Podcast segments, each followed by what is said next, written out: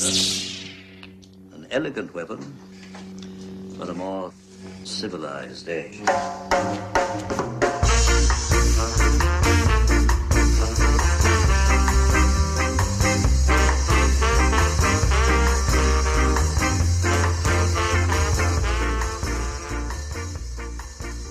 Okay, kids, you know what? This is episode four hundred five of An Elegant Weapon. As you hear, Mister Sam Noir and I are already full into geek out mode. We've been talking lots of fun stuff about comic books, uh, comic creators, and now we seem to be molding into the T V side of things.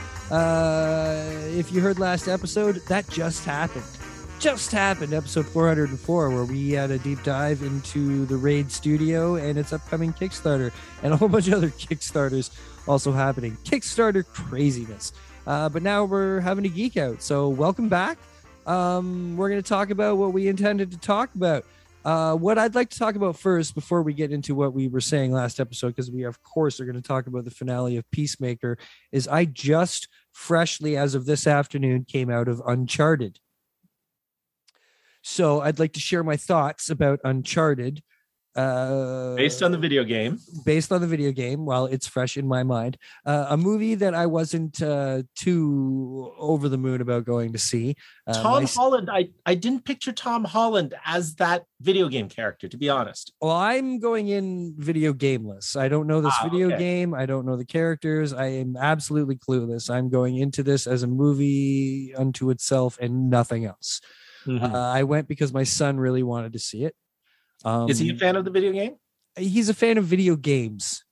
So just it being video game, I don't mm-hmm. think he's played it, but uh, just knowing about it, hearing friends talk about it, it's it's something yeah. they want to see, right? Uh, mm-hmm. Plus, he is a Tom Holland fan. He's a big Spider-Man fan. So, uh, you know, he was stoked about seeing it. So we went and saw it. This movie, I was, you know, I was thinking it was going to be what it is. It's a video game movie. It's Uncharted. Yeah. It's the it's Marky Mark and Spidey Boy hopping around, having fun, and you know, and that's pretty much what it was and what I expected. But what I didn't expect was how much fun this movie actually is. Really, it absolutely, and a big part of it was the chemistry between these two. Tom Holland and Mark Wahlberg are a great team, and the dynamic between the two is not exactly what you think it's going to be at all. Okay. Because you know how it's been described as Mark Wahlberg's like his teacher or like his mentor. So Mark Wahlberg is playing the mentor. Yeah, but he's not. He's not at okay. all. They are. They're far... Is he that Mark Wahlberg character that he plays in every movie? I. Yes and no. Is he that Ted character? Is that what character? His character from Ted. Yeah, you know that well-meaning, earnest but slightly dumb guy. Like that's the no, no, no, no, no, no. He's not that guy. Okay. Here's the thing: is they're more partners. I guess I should say spoilers, by the way, for everything you're going to hear tonight. Absolute spoilers. Uh, we're not holding back on anything. So if you don't want to hear about this stuff, go listen to something else. Luckily, this wasn't on my list of movies that I wanted to see anyways. But uh, you know what? Oh, sorry. I, I'm not going to spoil plot for you. There's no I, reason I will for check it out that. And spoilers are fine. Spoilers are fine. I will These check it just, out. I think what I mean by spoilers with this movie is that it really is not what you expect in certain ways, but not spoilery okay. ways. Yeah, I'm, I'm I'm spoiling I'm spoiling the pleasant surprises that I got that have nothing to do with the plot or the movie or anything like that. Yeah, yeah. What I was pleasantly surprised by was how much, uh, how much chemistry these guys had together.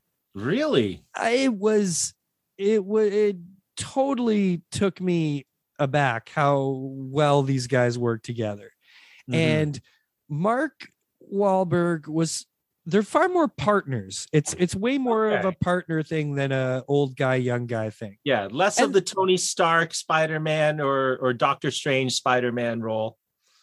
Yes, absolutely less of that. More he was, you know what he was actually? He was pretty Hawkeye.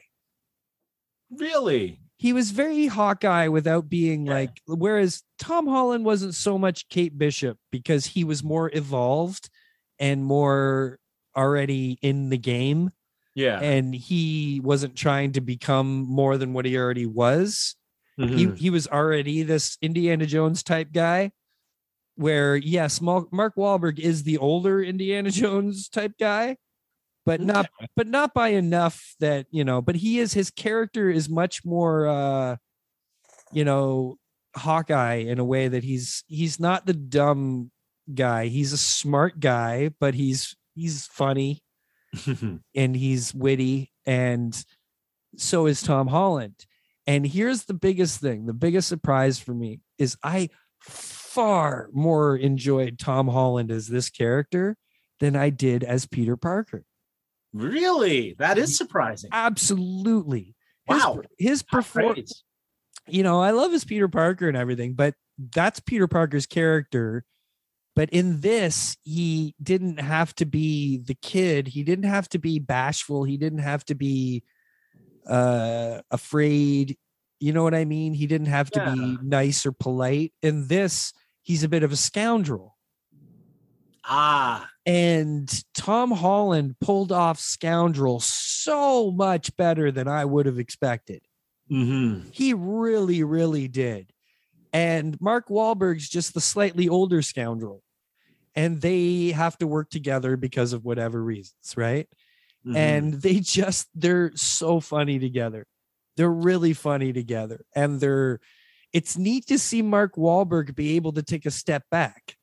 Okay. Where he's still part of the action, but he's not doing nearly yeah. as much as Tom Holland running around, right? Yeah. So scoundrel in that that Harrison Ford yes. archetype kind of way. All right. Absolutely. They are both Indiana right. Jones, and they both they're both like two sides of India. It's like there's they're almost young and old Indy hanging out together. Okay. And they even they fully on make Indy jokes because it's, you know, you can't, you know, not admit that it's very Indiana Jones inspired, this Uncharted so, shit. Right? So is this what you wanted to see in Indiana Jones and Mutt Williams? Um, in terms of that, you know, older and younger, because because again, that that's... no, it's you, I can't compare that because Mark Wahlberg really he's not that old in it. Like, there's no mm-hmm. like he makes fun of him being older than him, but he yeah. he's not actually old, right? Well, he is over fifty, isn't he? Yeah, but he's not like uh, he's he's still fit in this movie, but he's just lazier. Ah, okay. He's like a lazier character. He's a greedier character. All right. Like he'll he'd rather trick Tom Holland into doing the hard work than having to run around himself. Ah, okay. Do you know what I mean? Yeah, like, yeah, I see what you're saying. A little more of the grifter type. Yeah, he's more selfish. He's more the guy who wants the gold. You know, he's more like, you know, of course, in the end, he's there for his team and everything, but his main objective is to get the gold, right? Yeah. Where Tom Holland's got a few more personal, like, things about it, right? But but they work so well together. I would see these guys in any movie together. That like, it really brought the best out in Tom Holland. I don't know if he liked working with Mark Wahlberg a lot or... I don't know. He shined in this movie, dude, like far wow. more than Spider-Man. He really, really did. And he, this movie made me love Tom Holland. I liked him before and I respected him and he's a great Spider-Man and blah, blah, blah. But he's, he's, you know what? He's way more Andrew Garfield, Peter Parker in Uncharted. Well, he, I'm going to take a hot take. I haven't. He's almost a better Spider-Man without the mask. Here's, my hot take is that uh, seeing the Andrew Garfield Spider-Man again, Andrew Garfield is a fantastic Peter Parker in terrible Spider-Man movies. That's kind of my hot take. I'd like, yeah, I'm a big fan.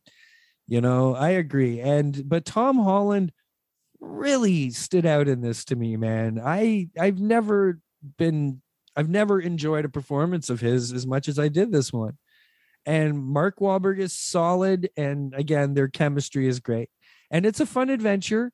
It's not, it gets crazy like a video game would. By the end, you're like, yeah. this is kind of ridiculous. Okay. But, but to be honest, like most of it is pretty believable. Most of it is pretty right. grounded. Most of it is mm-hmm. pretty straight up like indie type action. Okay. Where they're physically running around and doing shit. The end gets a little, a little, uh, you know, a little hokey, but nothing that you kind of, it doesn't like grow you into by the end of it. And it's witty. It's smart. It's, it's a puzzle. It's like, it's a, it's a, it's, it's a far more adventurous National Treasure in a way. Mm-hmm. So, you know, if you dig that kind of thing, like your indie movies and your National Treasure, you're going to love this movie. If you like Tom Holland, you're going to love this movie. Um, and you're going to be really pleasantly surprised with the chemistry between these two. Uh, it it goes really well. Um, I, I like this movie a lot. Way more than I expected to. Way more than I expected to. Wow, so, that yeah. is that is high praise. I, I will admit it wasn't on my radar, but I will I will check it out. I'm I'm yeah. in the mood for something uh, fun. Really uh, fun, dude. Yeah, really yeah. entertaining, really fun, and a movie that I could a movie that actually could deserve and carry a franchise. Wow. Like okay. not one that t- would just be pushed out because it's, you know, it was a little successful yeah. video games, but like you could make some solid adventures out of these guys. Because Uncharted is a very popular and fun video game. So the fact that, you know what, if the video games, yeah, if the video game really is at all like the movie, I can see why a movie was made out of it, because it's, it's great fun, great fun. So I highly recommend it. Go check out Uncharted. Uh, definitely worth the time, especially if you have like a, an eleven year old like I do. If you have a gamer kid, you're both going to have a fucking great time together. Well, this, this feels like in terms of the Hollywood formula, uh, you know, having, having Marky Mark, who's sort of our generation, and Tom Holland, who sort of is an icon for your son's generation. I think this is, this is the, uh, Hollywood, uh, Venn diagram, right? Of, it is. It's a total, total bridge. Yeah. Yeah. Oh, that's terrific. Can I can I give you my pick for a recent movie? Absolutely. Uh, I've I mentioned this. I know you haven't seen it, so I'm not going to do much in the way of uh, spoilers, but I just saw uh, Nightmare Alley, and it Ooh, is Guillermo. by far... Oh, wait, not Guillermo. Sorry, Peter Guillermo Jackson. Del Toro. Absolutely, yes. Oh, it is Guillermo. Guillermo okay. Del Toro, and it is absolutely my favorite. And again, I haven't seen as many movies as I normally do in the given year, but uh, this is my favorite movie of the past year. Uh, wow. It is phenomenal. It is uh, Guillermo uh, putting away all his fancy toys and stripping himself down. It's not a spoiler to say this isn't a supernatural movie, even though it sort of uh, trades in that territory. Uh, it's his most sort of grounded, realistic movie. Uh, there's not a lot of obvious C G in there. Um, and it's, uh, yeah, it's a remake of an old school nineteen forties noir film, and he's done it masterfully. The performances are phenomenal. Kate Blanchett is, is incredible in this as well. Uh, Toni Collette, Bradley Cooper is the star of it. And, you know, he's, he's hit or miss in these kind of, kind of movies, but, uh, I think he, he did a phenomenal job. Uh, who else is in it? Willem Dafoe's in it. Um, uh, Ron Perlman, Hellboy's in it. Uh, it's moody. Uh, the cinematography is beautiful. It's just, uh, it's going to be released in black and white too, which I, you know, normally I'd be like, meh. In this case, I will run out and see it again. Uh, cool. The, the colors are very, um, yeah, they lend themselves to that with the sort of high contrast, you know, low, low, uh, level of, you know, there, there's not a lot of color in it, but when there is color, it's almost in that Sin City Rumblefish kind of way where, okay, you know, yeah. a woman is wearing a red dress or there's a bit of neon. So yeah, it, it works beautifully as, as, you know, uh, a noir film in, in that way with some great twists. And even if you see the twist coming, they're executed so well and so gut wrenching. Uh, to me, I'd say this was his scariest film uh, for me since uh, The Devil's Backbone. Right on.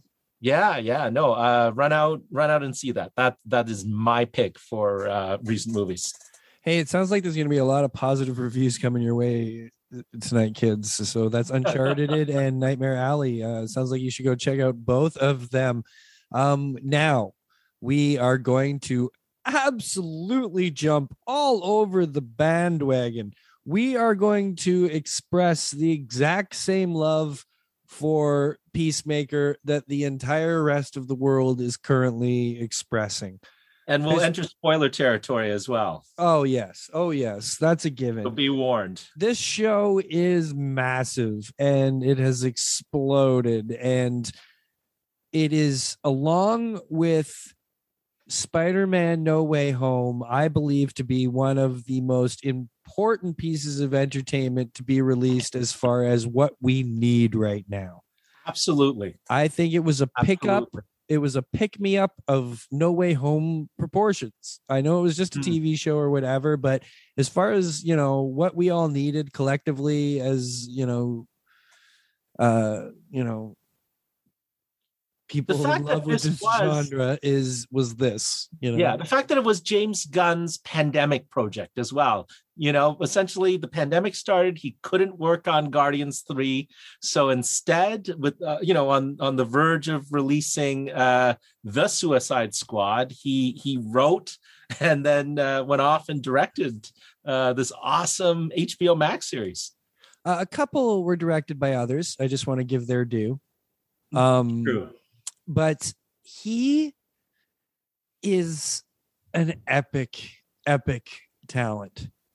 For sure. His ability, you know what I was thinking about? I was thinking about this fact that I'm pretty sure James Gunn, above all other creators in entertainment history, has made me cry on so many different occasions. Like, he literally made you cry over a C G tree, for crying out loud. He made just I have cried at some point pretty much through almost everything he's ever done. And it amazes me. I, to be honest, my, my least favorite thing he's done was The Suicide Squad. Really? Yes. Really? And not saying I didn't like it or enjoy it. I'm just My saying. My least favorite compar- is. Okay, go ahead. I'm just saying comparatively. What? What wow. is yours? Yeah.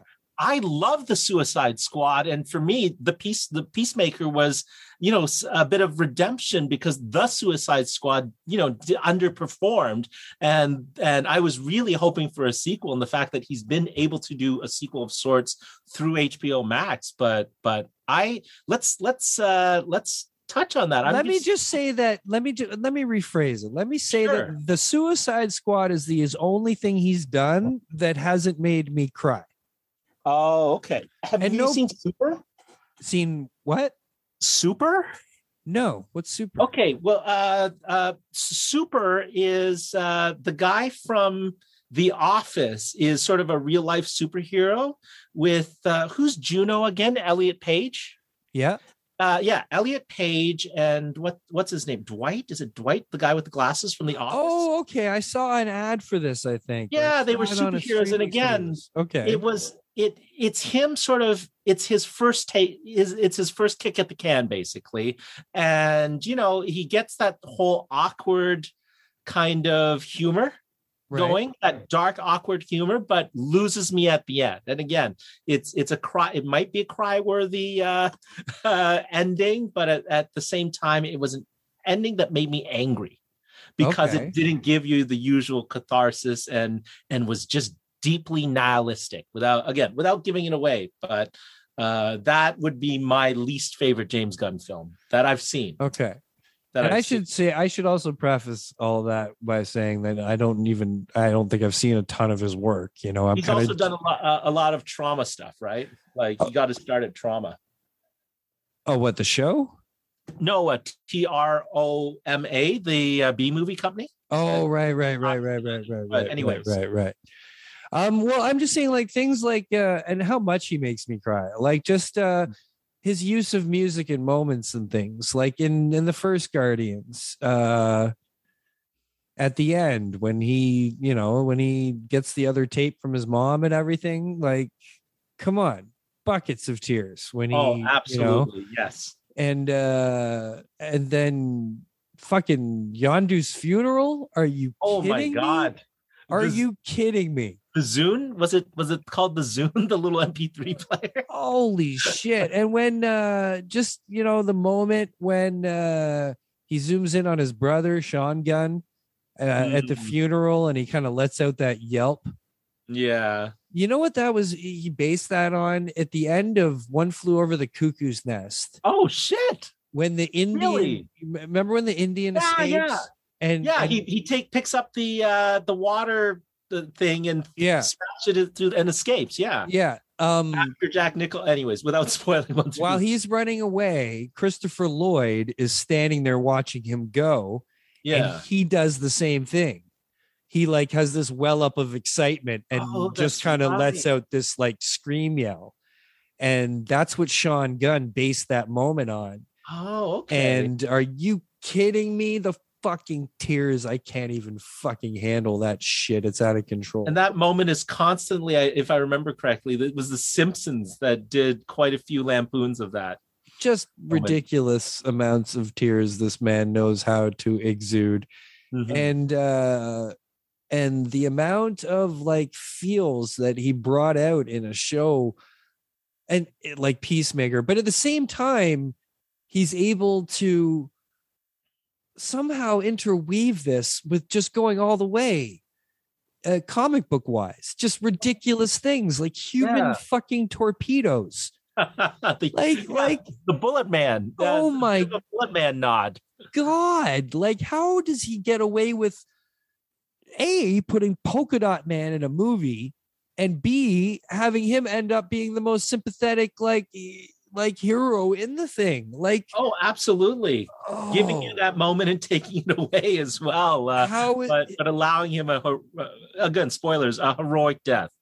The brilliance no. is, you know, I can't and that is even... not the comic book Polka Dot Man. The fact that he took Polka Dot Man, completely remade him into his own image. Yeah. Same with Peacemaker. Again, such a douchey, terrible, awful character uh, as revealed in the Suicide Squad. But I guess seeing the range that John Cena can bring and then ultimately creating the show to redeem that character yeah. is amazing to me. He was a douchebag in the comics too, right? No, absolutely. Absolutely. Yeah. Right. Although uh, he did take the from the the D C miniseries uh, or series, he did take the white supremacist father stuff from there, even though his actual father in the comics wasn't White Dragon, who's oh, another. Wasn't?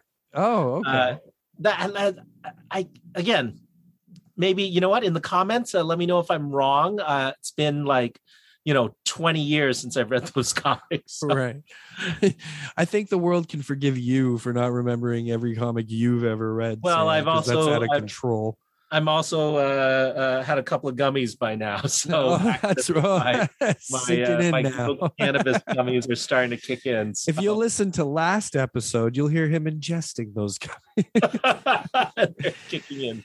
Um, yeah, now, tell and, me about the Suicide Squad though. Like, what was it that that didn't sing to you in the way other James Gunn movies have? I don't know. It was really? more. It was. It was just. It just. There was a, a few less feels. I guess. I guess did they you were. Watch it in the theater? Or did you watch it at home? Yeah. No. I think no. I watched it in the theater. Really? Okay. And and I did not enjoy it. Don't get me wrong. Like yeah, I did enjoy it, but here's entertaining. Well, the thing that came out after that I said that that got me a lot of shit from a few folks was the fact that I did enjoy the first one more. And really? Wow. Yeah. And there were things about it. Like there's things about the second one I enjoy more and each and own. But I think as far as the feels, to be honest, I still think the suicide, the first Suicide Squad movie is one of Will Smith's finest performances. Mm-hmm. I think there's moments in that movie that he goes pretty deep for a comic book movie, and he delivers quite a fucking performance. And I was really, really fucking impressed with it. And, and I think that setting up Idris Elba, you know, obviously Idris Elba's character was supposed to be Will Smith's. Uh, uh, oh yeah. You know, uh, character, but then they they just switched it up with yeah. a new character and a new actor. But you I'm, could you imagine Will Smith uh, coming back? I think as as great as Idris Elba was, I actually think Will Smith would have been phenomenal to to be uh, a Deadshot. I agree. Again, playing out the arc that was teased and started in the original Suicide Squad. Yeah, I I really like I, I did. I enjoyed it. I I I'm, I agree with the criticism of the villains in Suicide mm-hmm. Squad, the first one. Yeah, um, I don't think you needed to go so supernatural. Um, mm-hmm. I I understood the fun of the ridiculousness going that far in the second one, because that's yeah. James Gunn and that's Starro, and that's that's a that's that's a cool old comic thing, and I get Leading it. That's right cool. into it. But I mean, I really liked how they handled a lot of the characters in the first one. I really liked. Uh, That's the thing. They were great characters. They were great actors in a mess of a. And again, I'm I I don't I'm the guy who didn't doesn't care much about the Snyder Cut at all. You know, right? Uh, but I see so many interesting things, and I know David Ayer's uh, body of work, that I'm the guy who will, you know, hashtag release the Ayer Cut for that Suicide Squad, because somewhere there is, I feel, a coherent movie. Probably, yeah. Uh, that's that's currently not complete. You yeah. know what I mean? They yeah. took it away from them. They re-edited it. There has to be, because there was so much dumb. Joker left on the floor, right? Like, yeah, it just makes so no sense. It makes no I sense. Think, yeah, I agree with you in that there is something in that movie that I enjoy rewatching. Yeah. But it's not quite complete for me, and and yeah, I hope H B O Max does, like the Snyder Cut will lead to yeah. the Ayer Cut. Do you know what was cool? You know that one part when they're all like, they all get mesmerized by the spell, and they all like go through the moments of what they really dream for. Like Harley mm-hmm. Quinn is in the kitchen with her kids and the Joker, and everything's okay. Oh, yeah, yeah. I love the fact that Will Smith's genuine one was that he killed the bat. Like. Like that was the stretch they did. Like, he really is a douchebag, where in it was more of a struggle between their good and evil, where in the, the Suicide Squad, it was more of that they're all still dicks, and they're just, you know, became more confident dicks. And like, yeah, yeah, you know, I get that, and it's fun, but yeah, I just didn't quite give me those feels. Like I say, Polka Dot Man was, you know, the most emotional, you know, thing. And it was cool to see Harley Quinn kind of complete her arc and come no, all the way sure. around. That Disney you know? princess moment was just lovely. With It the was fun. Don't get me wrong. I really enjoyed it. It was a great movie, but I also really enjoyed the first one. Anyways, back to Peacemaker. Yeah, yeah um, let's, let's, Him let's doing the same it. thing. Like, I think he accomplished better with Peacemaker, uh, the balance between real emotion and out there crazy outlandish comic book stuff in the Peacemaker. Yes. And, you know, I teared up a lot at certain moments, and uh, it was mostly tearing up along with him. And uh, yeah, can you believe fucking John Cena busting out a performance like this? Like, sure, everybody no, was impressed. Awesome. Everybody was impressed with Suicide Squad. Mm-hmm. But he he only he he was that impressive in Suicide Squad with only showing us half the range he was capable of. Yeah, with that character, even absolutely, absolutely. And then this show, saw his comedic range. That's for sure. How happy! It, I can't believe how happy I am for that guy to have obviously been having this fucking hidden talent. That he just has been in a certain, you know, you can't express that kind of emotion in a squared circle.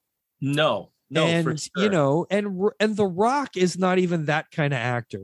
No, The Rock no. could never pull off doing that kind of thing. To I I, I just guy. watched Jungle Cruise on a whim, right? And yeah, I, he absolutely not. He's he's charming, he's charismatic, but the level of deep sympathy you felt yeah, yeah. for Peacemaker, and the fact that he did have eight episodes.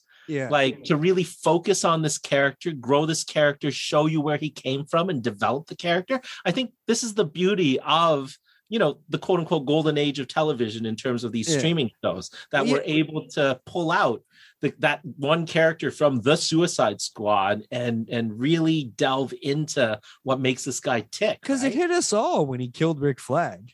Like, oh, that absolutely. was an impactful part of the That was the holy movie. shit moment. No one expected that. And yeah, then you realize. Yeah.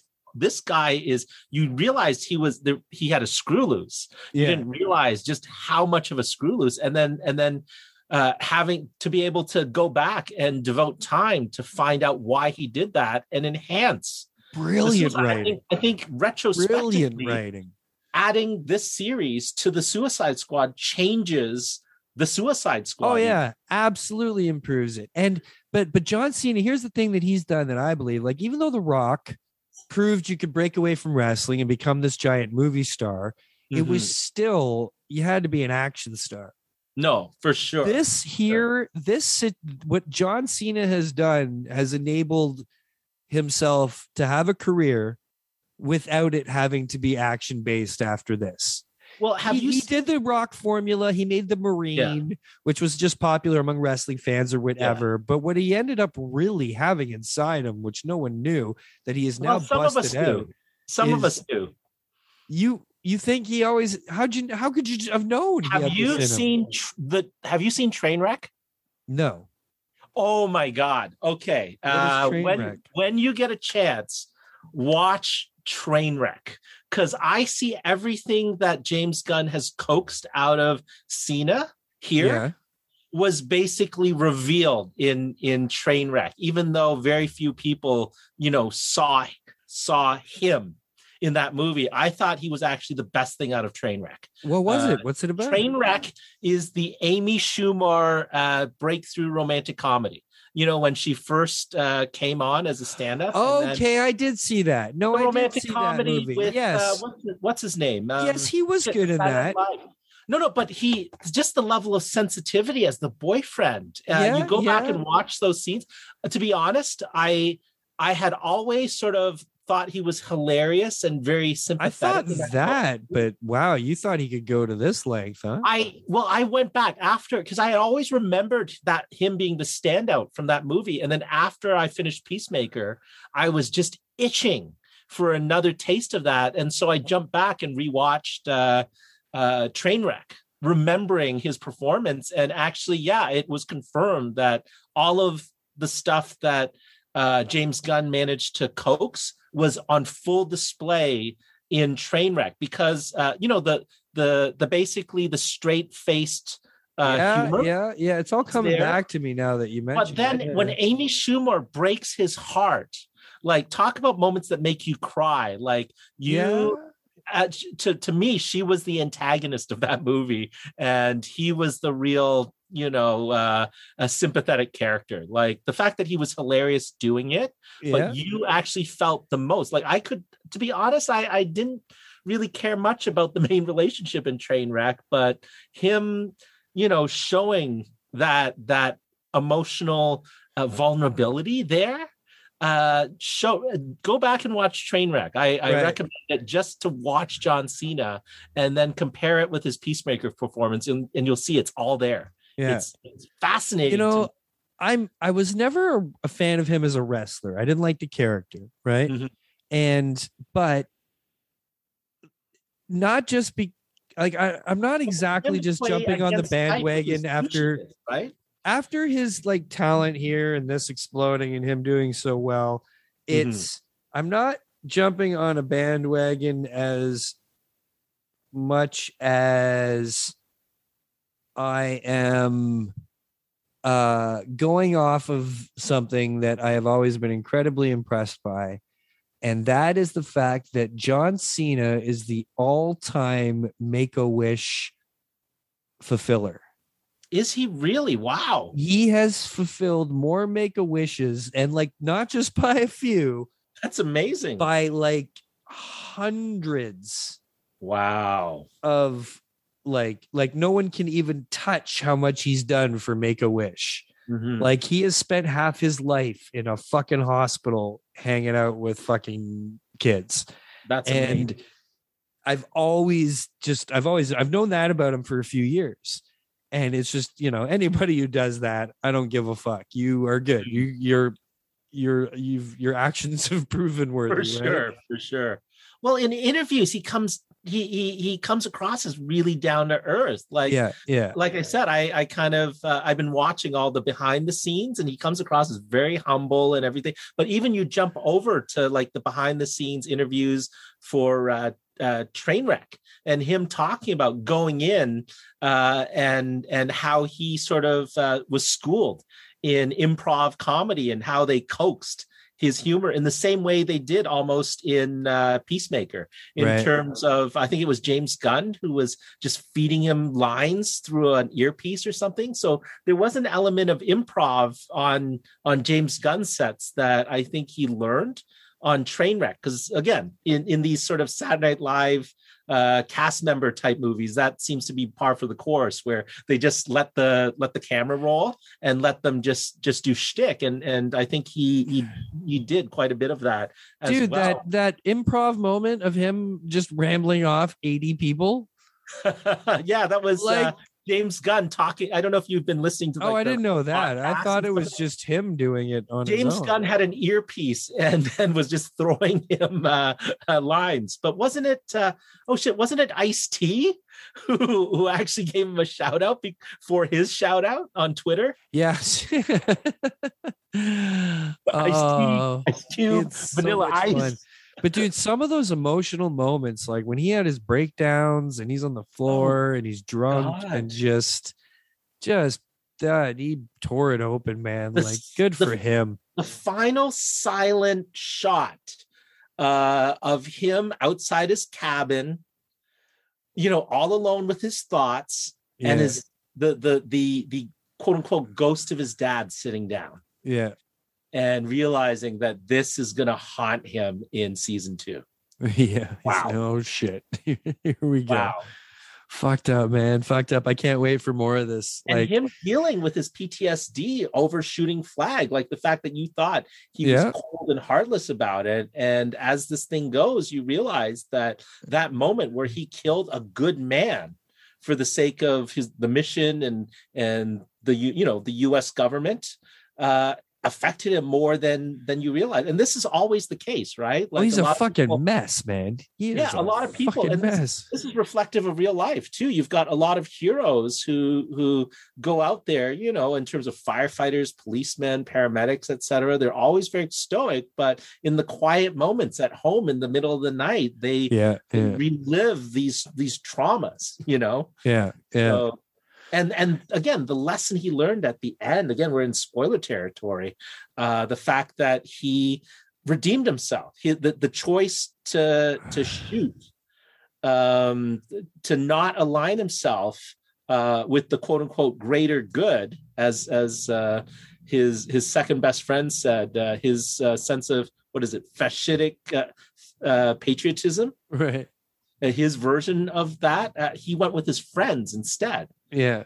Which was, again, he had made these odd friendships with the Suicide, the Suicide Squad, and uh, and betrayed that. Whereas here he went through this a similar arc, but made the right decision this time. Yeah, it's it's James Gunn. Like, what a writer. Like, what and, a writer, man. And let's man. call out this supporting cast. To me, Robert Patrick was the most brilliant out of all of them. Like, he was have, great. Yeah. I'm a villain. And for me, I don't know about you, but most times when you watch a series, you know, you binge a series over and over again, you just skip past the opening credits. I watch it every single time, and each time you, you know everyone does details. You catch yeah. little new details of the dance. It's a step. whole interpretive dance. Like, you can see Absolutely. pretty much the story and the arc through the whole thing. I watched one video where the guy broke it down, and it was really good. Like, it was like, holy crap. Like, well, behind the scenes on YouTube is fantastic as well. But for me, again, Robert Patrick, his moment, nothing cracks me up more. He's just aging like fine wine, eh? He just gets oh, better and better and better. Like, what a solid dude. Hugely underrated actor. I mean, for me, I know it's tough to fill shoes on X-Files, but Agent Doggett, like, you know, he he had a tough job, but he was great on the X-Files. It's unfortunate that it was sort of the declining years of the show, but if you just sort of judge his performance as sort of the new skeptic well, on he's that just, show. He's held on kind of doing B roles ever since Terminator two. He is like mm-hmm. just like being like held on, like he did the sequels to Dust Till Dawn, you know what I mean? Yeah. Like, he's had this kind of career, and this whenever he shows up as a supporting character, he's I always solid, find so memorable. solid. Yeah, yeah, yeah. He always yeah. puts in the great, and and as the villain of this piece, who who creates a complexity to the. He's just great. The, No, for sure, for sure. And the slow reveal of him. Uh, the other, the other two that I absolutely am in love with is uh, Vigilante. Yeah. Uh, I, Sorry, he also had a very Martin Sheen vibe about him. Did you find that? I agree. I agree. Yeah. yeah, yeah, yeah, yeah. No, absolutely, absolutely. And the the quiet menace. Yeah. You know, like you. He goes from this curmudgeon to once you realize he is like the leader of this white supremacist cult, yeah. it, it actually gets gets frightening. And then up until that the, the moment where where he puts the kids in a fight club for crying out, like his own children, and then yeah, blames that it, it is so twisted and so so just wonderful in terms of. I hope of, they explain where he got all that like multi-dimensional like workshop they're going shit from. Yeah, I I hear that that James Gunn's uh, second season is gonna delve like that's the the mystery that's that's gonna you know more flashbacks. So he's gonna come back obviously and be hanging around as as this ghostly presence that haunts. Yeah. Peacemaker. And do you think that was the last of the honey food that it gave to the queen there? Uh, no, I'm sure there's there's more honey food because they they invaded a whole factory, right? So right, I'm, right, I'm sure right. he'll be able to to find some jars, but it'll be interesting again to see where that goes in terms yeah. of this, uh, you know, yeah. him him befriending. uh, the, the, the, the enemy. Such weird relationships. Like you mentioned Vigilante. What a what a unique character. Like what a thing Absolutely. to do with that character. Was that character ever like that in the comics? No, uh, not, like, that not at all, right? I was a fan of the original Adrian version with the ski mask, and he was basically a district attorney. You know, it was that okay. kind of uh, he was a Daredevil type, right? Who uh, Daredevil so. was Punisher.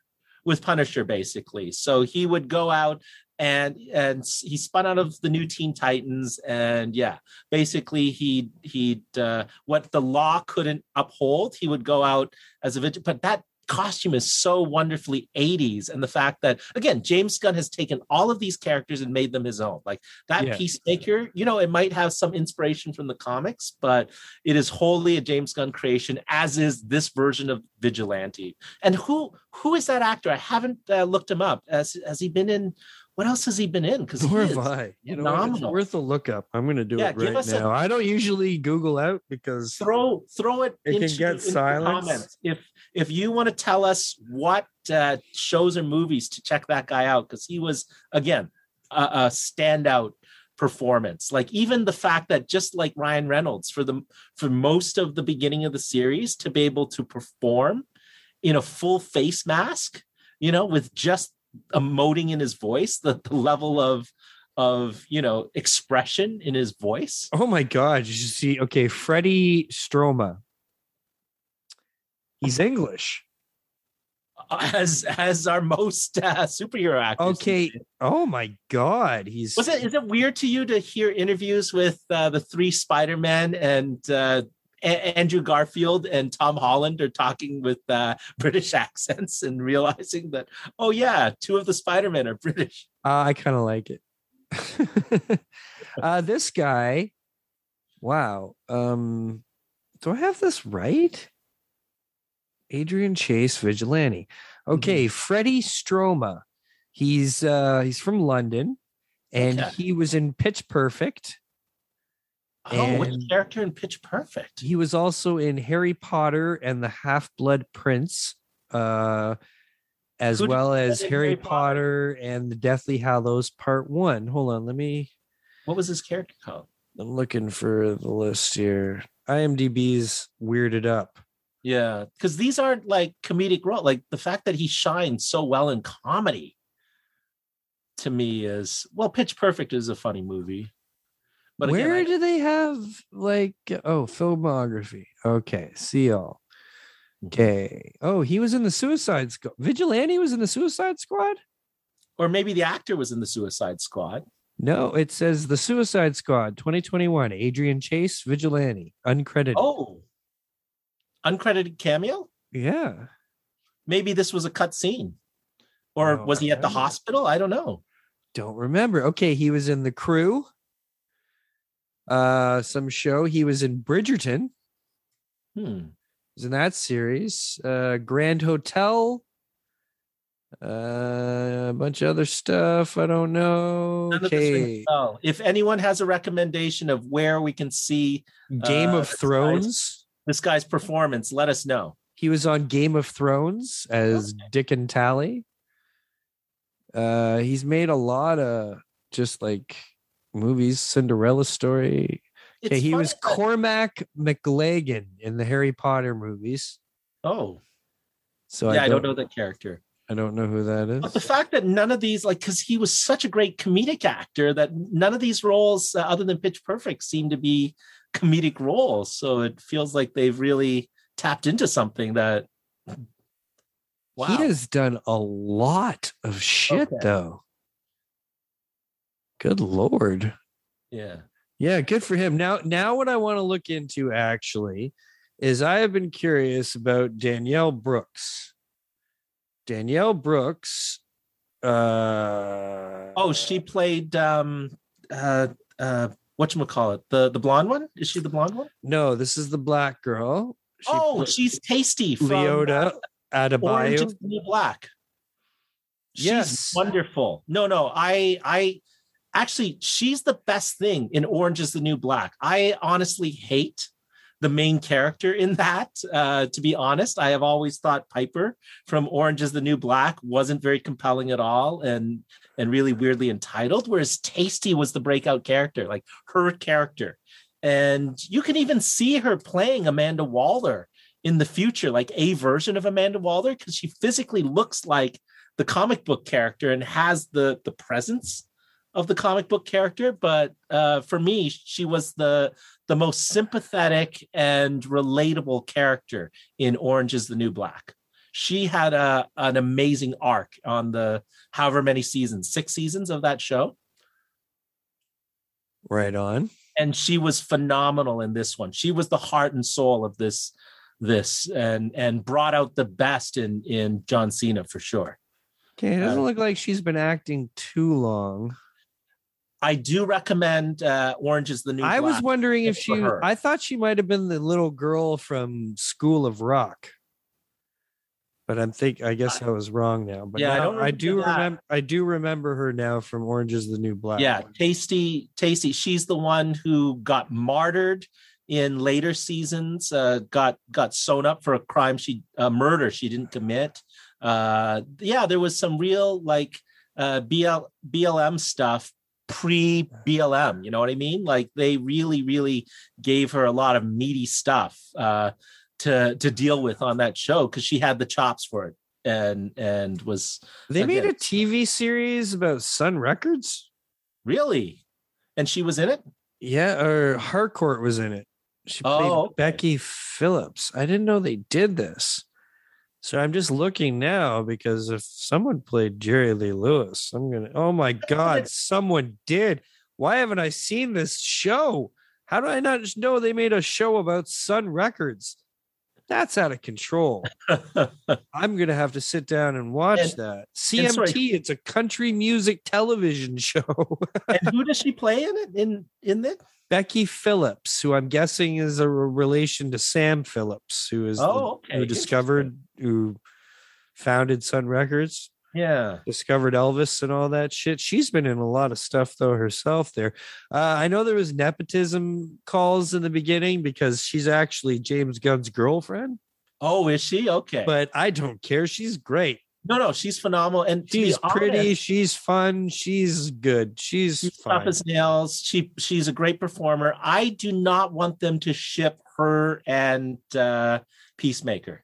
To be honest, I know they've kind of been hinting at at some romantic development at the end of this. Oh, I think I that ship has sailed, man. I do not want to see this. I I would rather. You I know, think you're they, gonna have to deal with it. They keep with their their. platonic, you know, kind of kind of thing going on. I think it's going to be a very like a toxic relationship. I think they're going to play it out, but I don't think it's going to be like your typical just them hooking up. I think okay. it's going to go like really bad all the time. All right. Like if, I think it, it's you know what, if it goes that way, I, I'm yeah. a little bit more on board. Like, think about the show. Think about how fucked That's up true. These people are. They're not going to have just normal relationships. Yeah. Right? Well, well, to me, it's really hilarious. To me, my favorite scene that just had me just laughing, not, I couldn't stop laughing. The scene where John Cena's in bed, they pan over to the woman that he kidnapped. Yeah. Uh, with the boyfriend, and then they pan over to Vigilante, you know, just wearing his ski mask. Uh, that to me was mind-blowingly funny, but yeah. They confirmed, because because again, they've been playing around with this ever since uh, his one-liners in The Suicide Squad. They they essentially confirmed Peacemaker's bisexuality by his dad, right? Like telling him yeah. about the, the men he's been with as well, like. Yeah. Uh, again, very subtle, like not in your face, and ultimately well played, crafted within the context of of this character as well. Yeah, it it it was all. I I just really I'm so blown away by what James Gunn can do. There is something really complex, and again, the fact that he's had like, like I, what's I, wrong with that guy? At the same time, he's a genius, but at the same time, what happened to him?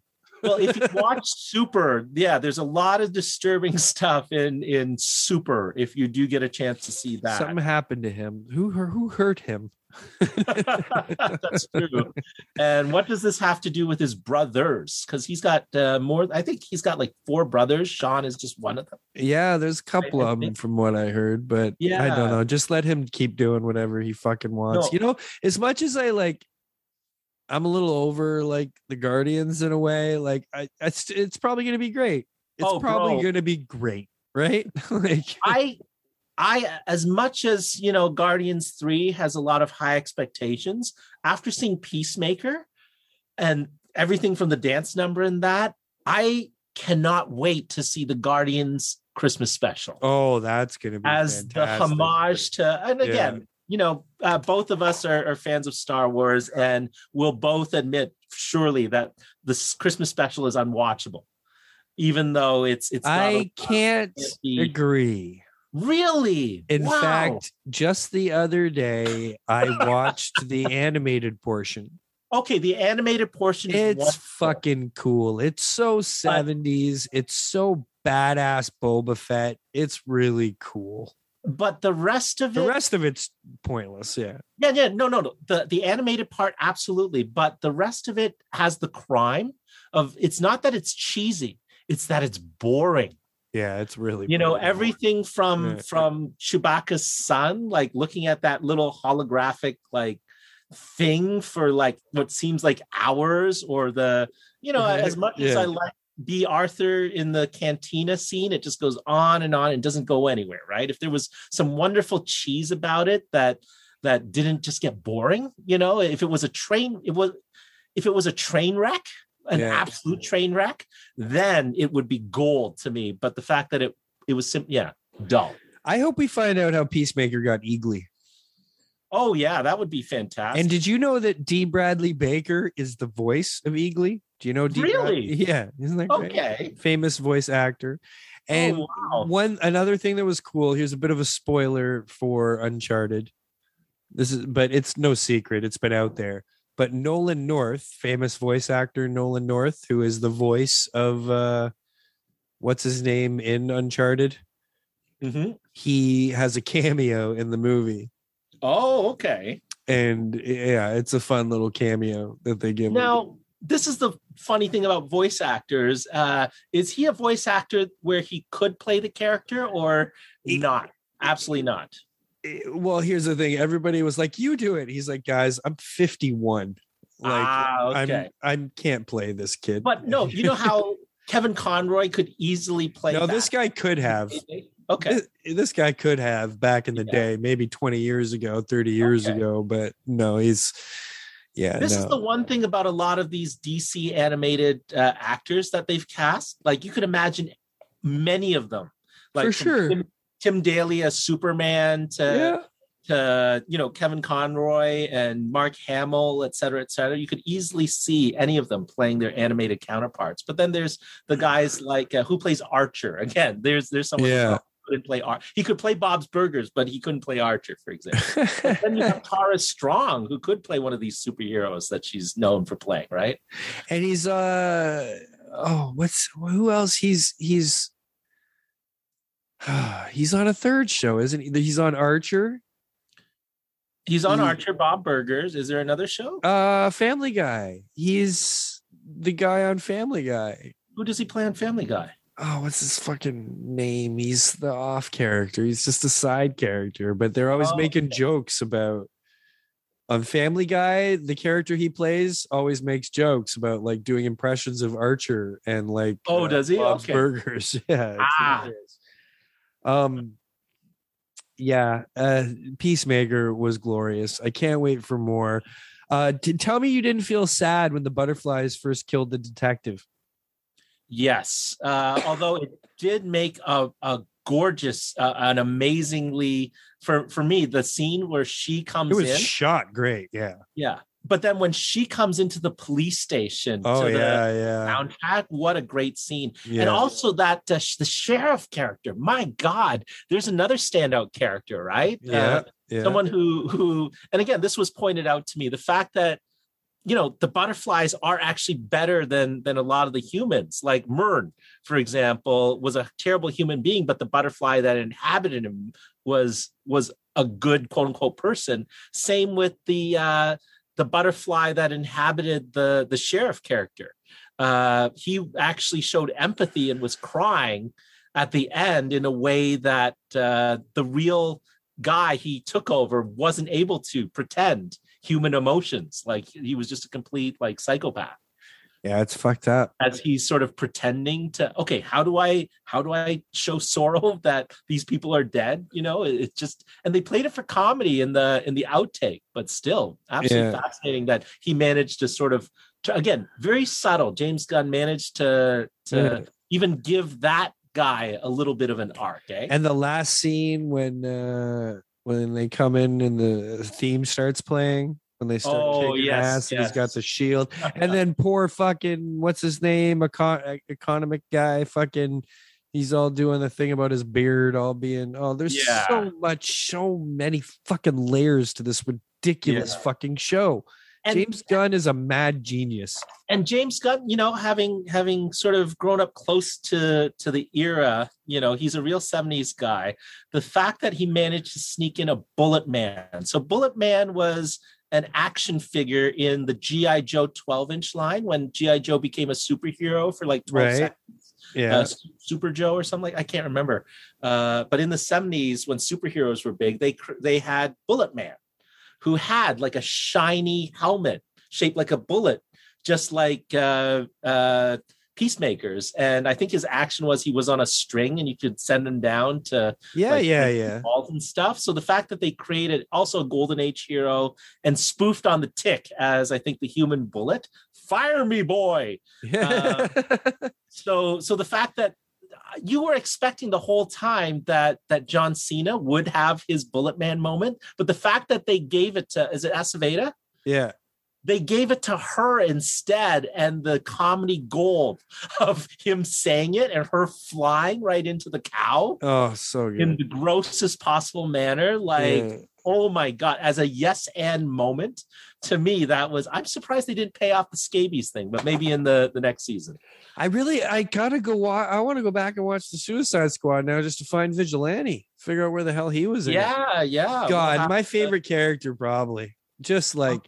Maybe it's a cut scene. What do you think? Is he meant to be like a psychopath? Like I, I think so, or on the spectrum at the very least. Right, the whole sarcasm thing, right? Like yeah. I, because I, I think at the beginning in the restaurant, he even mentions like uh, the politically incorrect term, right? Of of uh, him being on the spectrum. When he's working as the busboy, does uh, he? I think Peacemaker says something along the lines of, "Oh, that's my friend's younger brother. He's uh, such and such."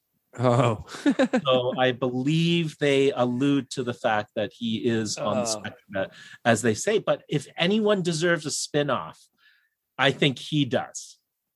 Yeah, for sure. Although he's fantastic as a sidekick, but I. Think- Although I don't know if he is, because I don't think he's a character that's supposed to be capable of emotional growth. That's true, but neither is Deadpool, right? And yeah, again, I see him as kind of a, a Deadpool, but he's type. capable of love. Like Deadpool's capable. Like Deadpool's yeah. more psychotic than schizophrenic.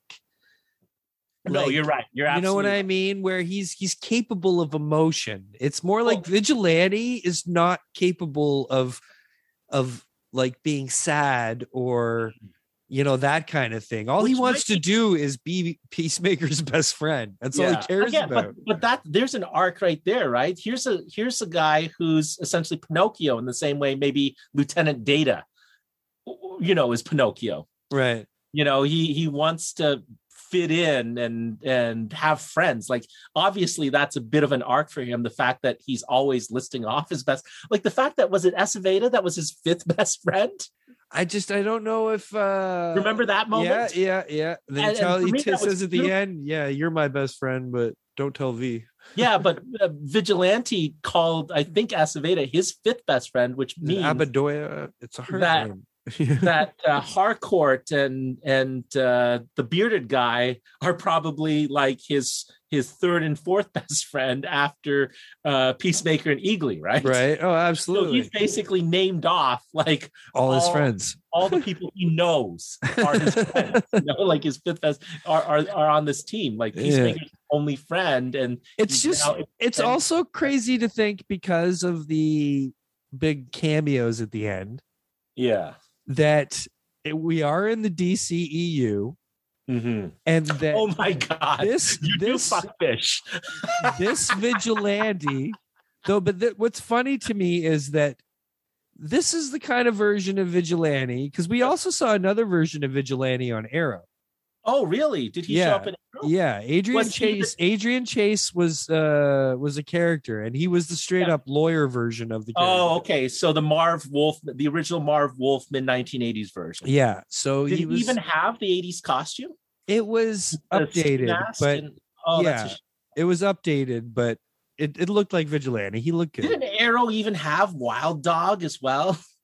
Yeah, at the end. It oh did. my god! Yeah, yeah, it went crazy. Talk about the eighties character. His mask actually looked pretty cool, but uh, yeah, um, the fact that this version, who seems like the kind of version that you'd be allowed to get away with of a character because it's just a T V show, mm-hmm. but this is the Vigilante that exists in the D C E U now. Yeah.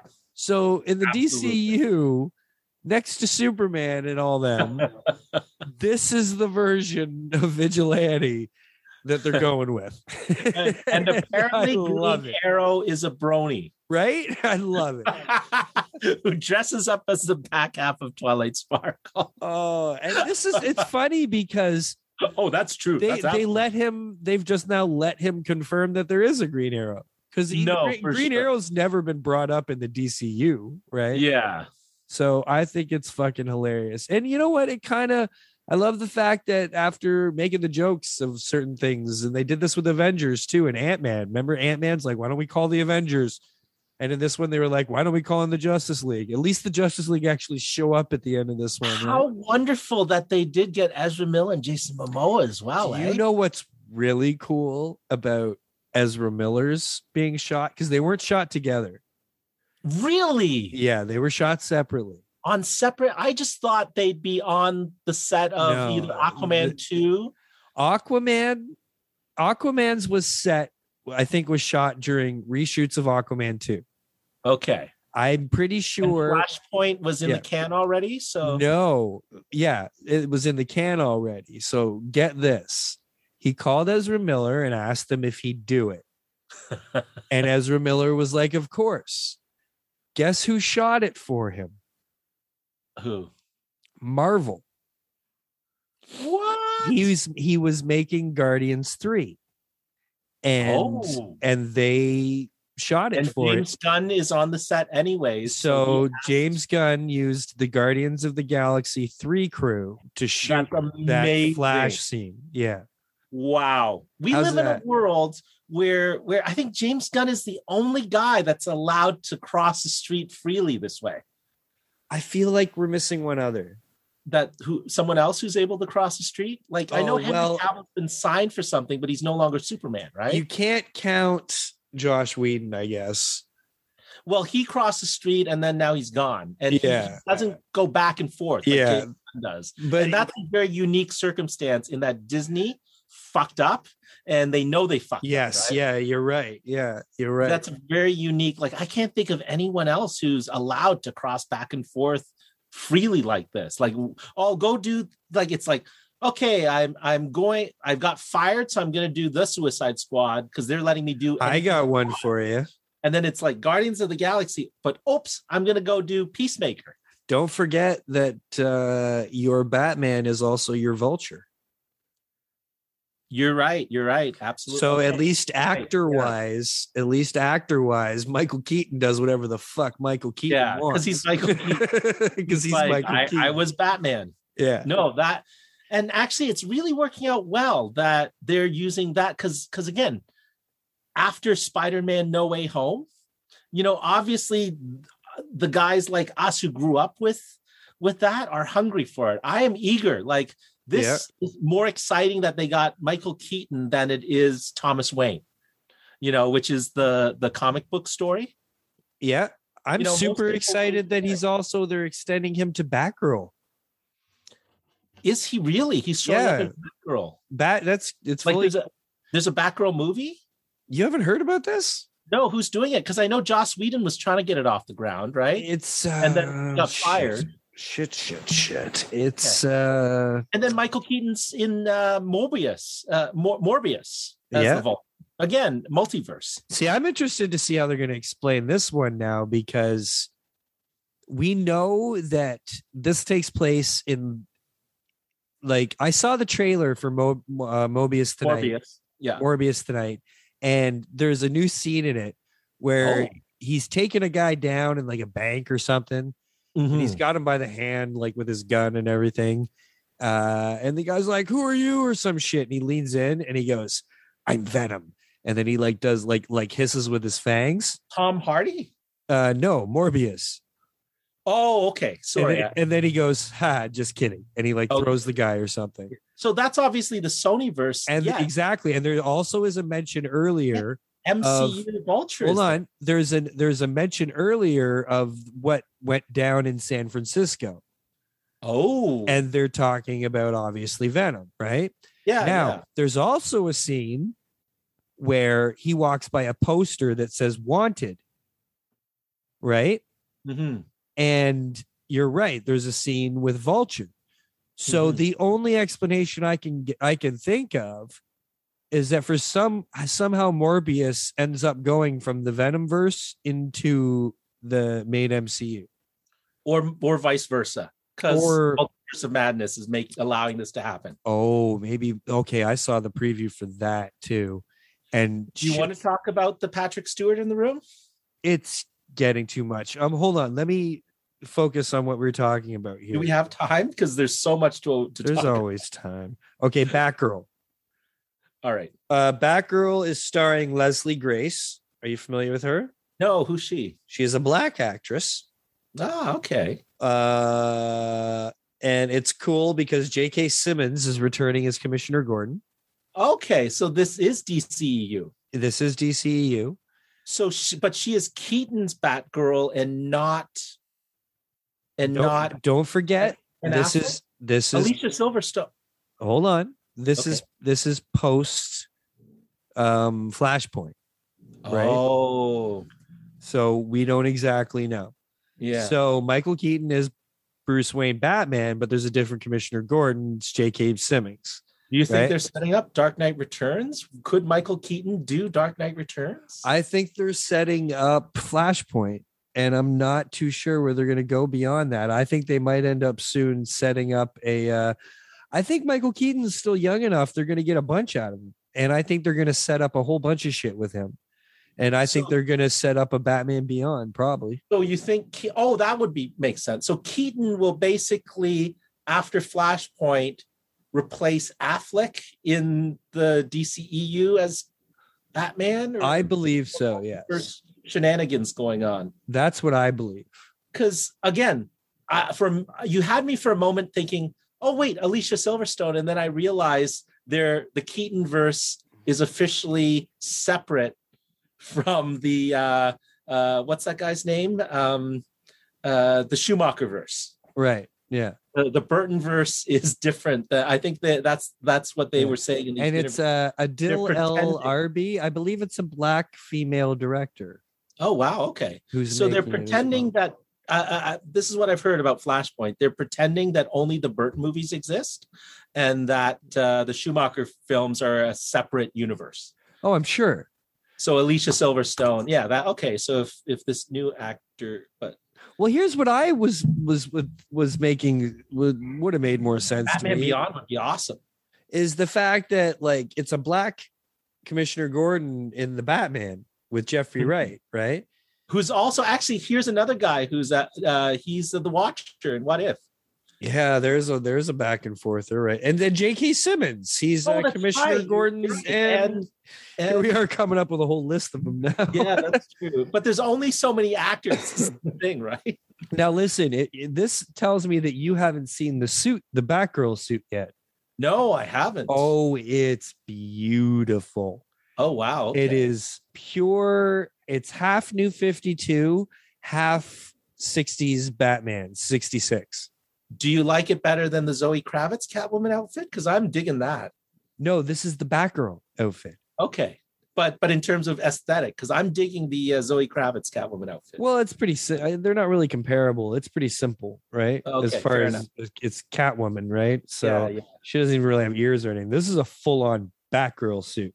Oh, wow. Okay. And uh, yeah, it looks right out of the comics with the the new style, but she looks great. Okay. I don't, you know, her color is absolutely inconsequential. She looks fantastic in this mm-hmm. outfit. So, and she is Barbara Gordon. Okay. So that, that makes sense again, uh, with, with, uh, maybe the Batman. So, so wait, no, that's the thing. Commissioner Gordon in this is J K. Simmons. Oh, not, not the Commissioner Gordon in the Batman. No, it's okay, the, yeah, it's the D C U. Really it's Multi, the D C U. Welcome to the multiverse. Now, right? The yeah. multiverse is so confusing yeah. in a way that the M C U isn't. It was also written by a woman, so I have a lot of hope actually in uh oh wait, no, sorry, it's directed by a man. I thought it was directed yeah. by a woman. Well, this this has the potential because again, I'm getting confused and I'm a deep nerd on this. Uh it'll be interesting to see what post Flashpoint looks like.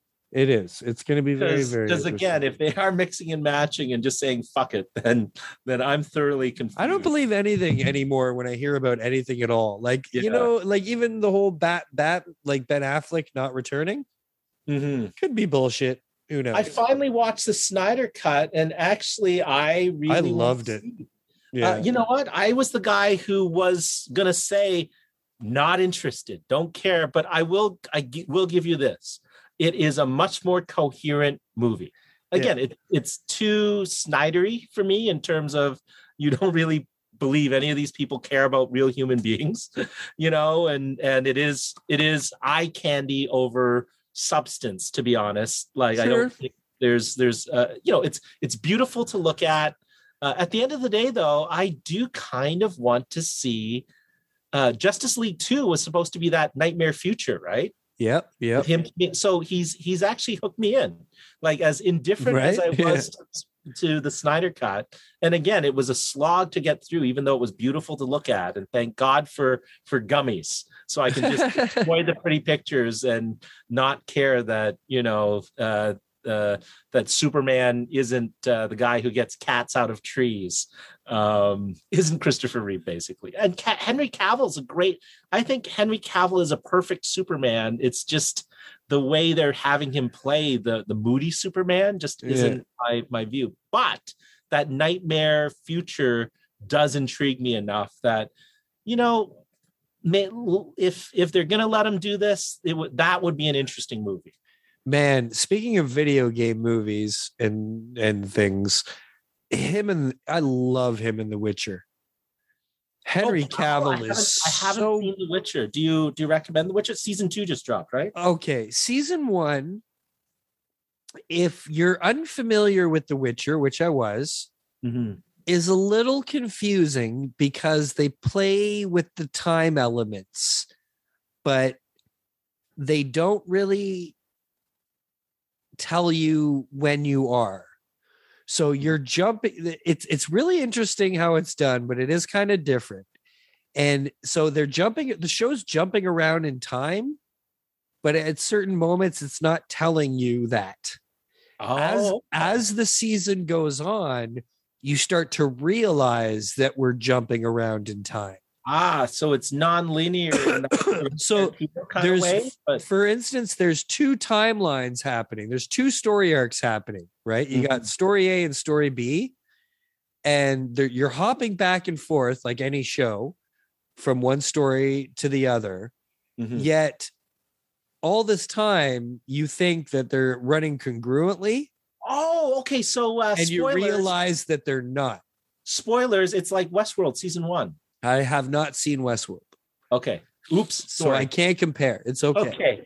Uh, so, but bad. It jumps around a bit and it's a little confusing. But then by the, as it comes together, you find yourself really intrigued by what's happening. Uh, and, so and Henry Cavill's cool enough and there's enough action that it keeps you hooked. And by the end of season one, you're, you're like, oh, I'm in. Season two, can't wait.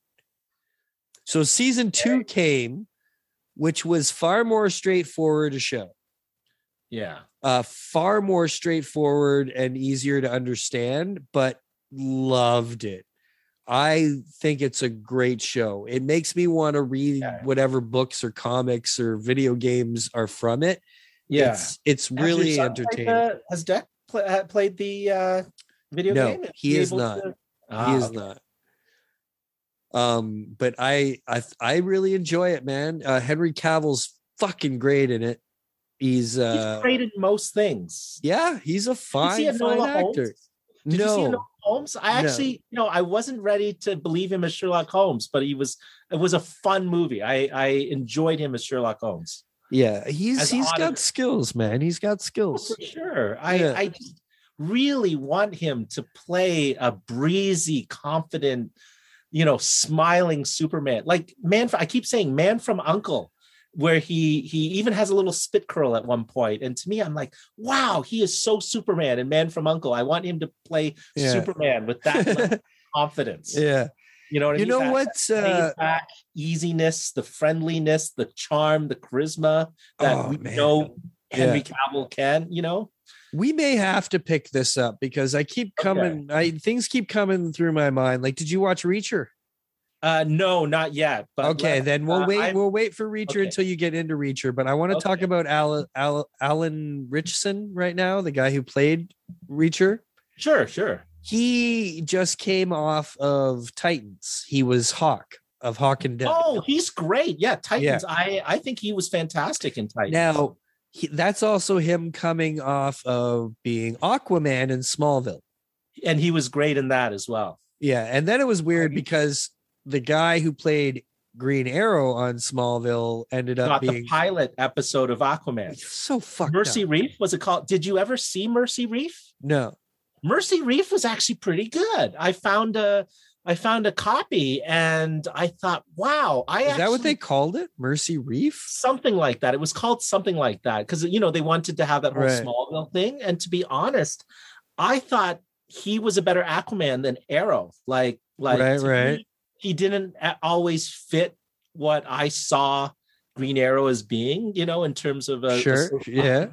Whereas, whereas actually the vulnerability he showed as Aquaman was really quite, you know, uh, again, Uh, uh, the Hawk and Dove actor played him as sort of a surfer bro, whereas I thought his that in that yeah. pilot with Ving Rhames as his father figure, uh, yeah, it was terrific. So, anyways, so Alan Richardson is a great uh, Jack Reacher.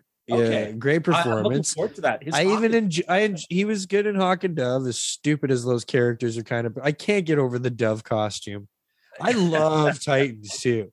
I, I forgive it because I love Titans so much. Mm-hmm. The the the last the second last episode of the first season when they have Batman go crazy yeah. is some is some of the finest comic book anything ever done. It is unbelievably good, that episode when he kills the Joker and shit. Oh my fucking God, it's so good. He just loses his mind. Anyways, uh, Alan Richardson though. Somebody brought up the other day something I cannot now get out of my head. Okay. When you look at him as Reacher, mm-hmm. and when there's moments uh, that the character just stares and he doesn't played by say Tom anything. Cruise in the movie, right? Yeah, it's so bad when you know when when you see the show and know how he's supposed to be played. It's like, oh my god! But they needed star power, right? Yeah. Anyways, so somebody put a picture of him up and said something very simple, just along the lines of Shazam. And now I cannot fucking get oh. it out of my head. Yeah, how unbelievably fucking perfect this guy would be. Not only because oh God. He, put, he put thirty pounds more of muscle on to play Reacher, so even his face, wait, his he was face, already wait, he was already a truck as Hawk and oh, yeah. Dove. He oh, dude, more muscle on top of that. He is a monster as okay. Reacher. He's an absolute fucking oh, wow. beast, right? No, and, as as a happy-go-lucky bro, oh, like yeah. Shazam, that would be, to me, uh, as much as I like Chuck, yeah. to me, there's just something about, like... It's too fake. Shazam. He's not that, he's not that, he's not chiseled enough. He doesn't... To, to me, you know who, twenty, like twenty years ago, the guy who played The Tick, uh, or yes. Putty on, on Seinfeld. Uh, Absolutely. He, uh, that guy. But this uh, guy... should have been Shazam. That when this guy with his, if he had his black hair, if he had, you know, but the, but this guy, now that he put thirty pounds of muscle on, his jaw is even more square, is like his neck is thicker. Wow. And he would be, and you're right, he's got a great, he's great at playing that boyish bro character. Yeah. And and the whole point of Shazam, smile too, the thing right? I can't get over Chuck is the fact that he looks like a goof. Like yeah. he looks like a The he looks kiddie, like he's playing, like he does not match Shazam's, like the whole the, the no, whole no. brilliance of the Shazam character is that you've got this kid coming out of this perfectly chiseled god of mm-hmm. a character, right? Yeah, that's that's but yeah, and this is and I cannot get out of my head now envisioning this oh, Alan Richardson as no Shazam. you you've incepted me. Uh, uh, I I right? agree. I right? agree one hundred percent. Like oh, it was like a Facebook post and I was like, "Oh my god." And wow. all these other people were like, "Yo, you can pretty much cast him as anything." And I was like, "No, he's fucking Shazam." No, for for sure, especially yeah, yeah that that cuz he does exude this weird laid-back confidence that again Shazam right? should have, right? That boyish yeah. kind of. Also, I could also see him playing that kind of boyish glee. Yes, yes, uh, as well. Oh, uh, it'd be so glorious, man! It'd be so good. It'd be no, so for good. sure. Okay, one last thing I want to touch on before we go. Do you want to talk about Black Adam? No. Well, okay. Well, let's save Black Adam. Okay, because I got a lot to say about Black Adam. We'll, I'm sure. We'll save that. Oh, but Pierce Brosnan's Doctor Fate. Oh, chef's kiss. Love that. um, uh, okay. Did you see Robert Pattinson on Jimmy Kimmel? No. What's going on? He released a clip. There's a new Batman clip. Oh. Oh man. Oh man. This What's movie- on the clip? Okay, it's him in police headquarters, and he's having a conversation with with well Lieutenant Gordon, right?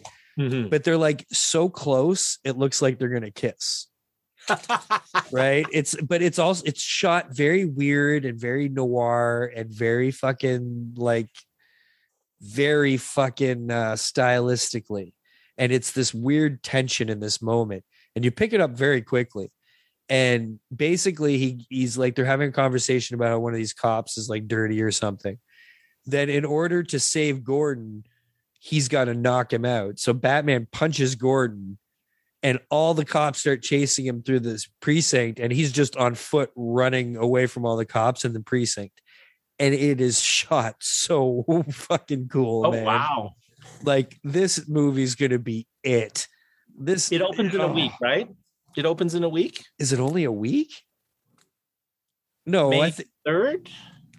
Is it that soon? I think I don't know. We'll we'll check after that. Again, someone can help us in the oh comments. Oh my god! But dude, it it is it is nice. It is. Oh, I have all faith in this movie, man. Like Matt Reeves is going to make a beautiful looking movie. It's good. Oh, it looks cool. So.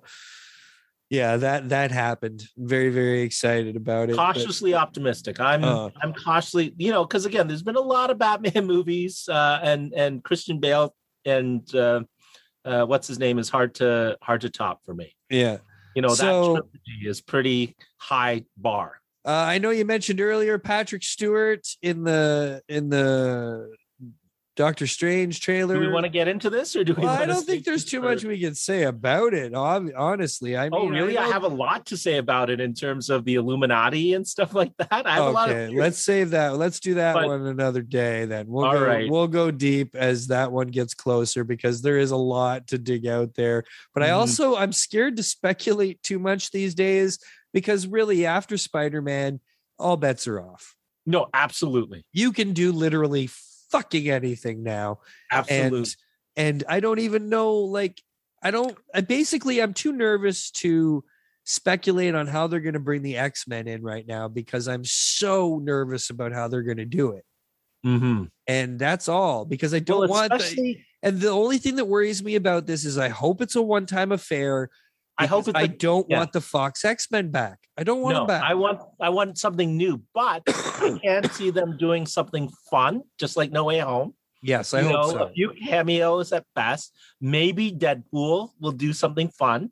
Oh, let Deadpool oh, let Deadpool do it in number three. Yeah, and then and then uh, move on. You know, a whole new Rogue. Let's say in in Captain Marvel. I got a I got a little theory. This is what we're going to end on my tiny theory. Okay.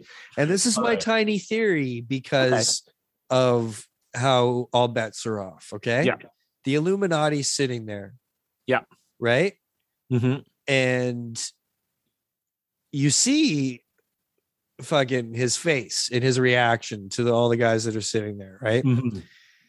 Now, you know how there's all this Tony Stark talk, and it could be Tom Cruise. Tom Cruise, who was originally in talks before Robert Downey Junior I think the ultimate fucking flip would be that if it's fucking Robert Downey Junior And don't tell me it's not fucking possible anymore. Yeah. Because everything is fucking possible. For sure. And if it is just a one-time fucking cameo, and this Illuminati's yeah. gonna, because if you really dissect it, and I've watched a few videos, it kind of uh-huh. it kind of looks like Wanda's gonna fuck their shit up. Mm-hmm. And if it's a one-time thing, you do, you fucking dump a bucket load of enough of money there. I know it's it, he's out and everything, but I'm sorry, mm. you, I, you can't put anything past it. It could very well be Robert Downey Junior show up. Imagine what the theater would do. Oh yeah, could you imagine? No, right? When they went nuts in Spider-Man, like the number of times the audience went nuts in No Way Home, like yeah, could you imagine how nuts they would go if? Although on the flip side, you know, I know it won't happen, but part of me wants him to be a voice only actor in Ironheart. I want him to, because I lo- actually really like that series where he was Ironheart's A I. Tony Stark yeah was yeah, Ironheart's yeah. Heart's A I, and I again a- as a purely voice uh could happen could happen I don't know if it would, because it's Marvel Disney Plus, right? It's T V, it's not really high profile, it's not the big bucks, but... Well, there's the guy that does his voice Mm. and does it exceptionally well. It'd That's be cool true. if they'd be cool if they kind of let something like that happen, because it will be a little bit like covered over, right? Yeah, that's true, especially like, with that A I kind of yeah, filter. It would kind of have that filter to it. That Jarvis sure. so, filter. But yeah, we can unpack that as we get closer, because Doctor Strange is going to be. People are starting to realize now how I think it might be another No Way Home type situation, how crazy they're going to go. I still mm-hmm. can't comprehend that No Way Home has passed Avatar domestically. And it is one of the biggest movies of all time during a pandemic no, and sure. no China. Yeah. That's the astonishing part. Imagine had it opened in China. Mm-hmm. Like, Oh, now, now, wow. now, why was that? Because I know the embargo around Shang-Chi was the fact that uh, S I M O had in the past said things about the Chinese government. Why no Spider-Man in China? Um, what the fuck was it? Because every other movie, uh, Marvel movie before Shang-Chi played China, right? Yeah, something fucking happened. Oh, did they? Was it was it the fallout of the Shang-Chi? Oh, I'm going to ask. Hold on. Sure. No. Why isn't Spider-Man No Way Home playing in China?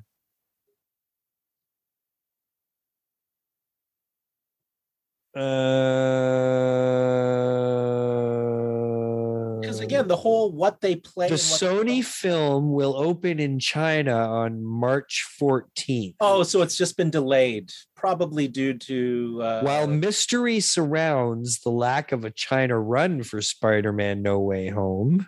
Well, might be. Uh, might be. Are they under lockdown right now? Who knows? I knew they were maybe. locked down pretty heavily with Omicron, right? So maybe they're just waiting for after Omicron. Uh, last November, they were talking about virtually all of Marvel Studios' latest releases have been banned in China, but Spider-Man oh, might. Virtually all because of Shang-Chi. I think maybe, yeah. Wow, that's fascinating. Because uh, remember that, because again, what plays and doesn't play is always fascinating, right? Because you think Marvel makes. No, it- no, that's not what it is. What China, is uh, they do not want to pay as much money to the studios, but they would rather keep more for showing it. Oh, so they're getting a later window? Is that- so in the U S, a studio makes about five to six dollars per ticket sold. Mm-hmm.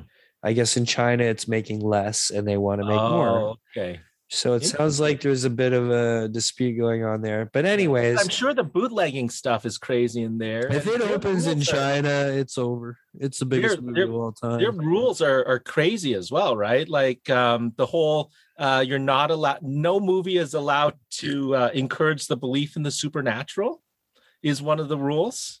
Weird. Uh, and the one exception they made a few years ago was, uh, what's that Pixar movie? The the Day of the Dead movie?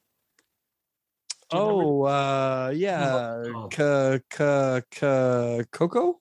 Coco, yeah, yeah, yeah. And again, they made the exception because uh, I think their their board that approves these things said, you know what? This is all about family, and it's so heartwarming that we're going to make the exception of the supernatural stuff on there because the message outweighs uh, the the you know co- supernatural content. I think. Thanks, China. You you reincarnators.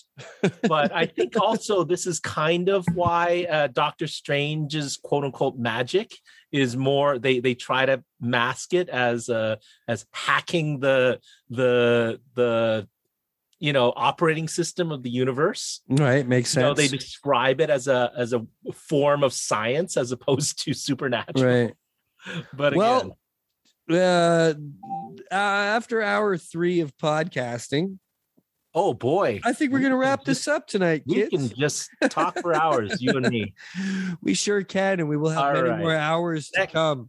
Next time, Black. we got Black Adam. Heck, we can even talk yeah. about Boba Fett. I really want to talk about Oh, we about haven't Boba even got into Boba. Oh, we got yeah, Kenobi yeah. coming. Kenobi. There's things to talk about in Kenobi.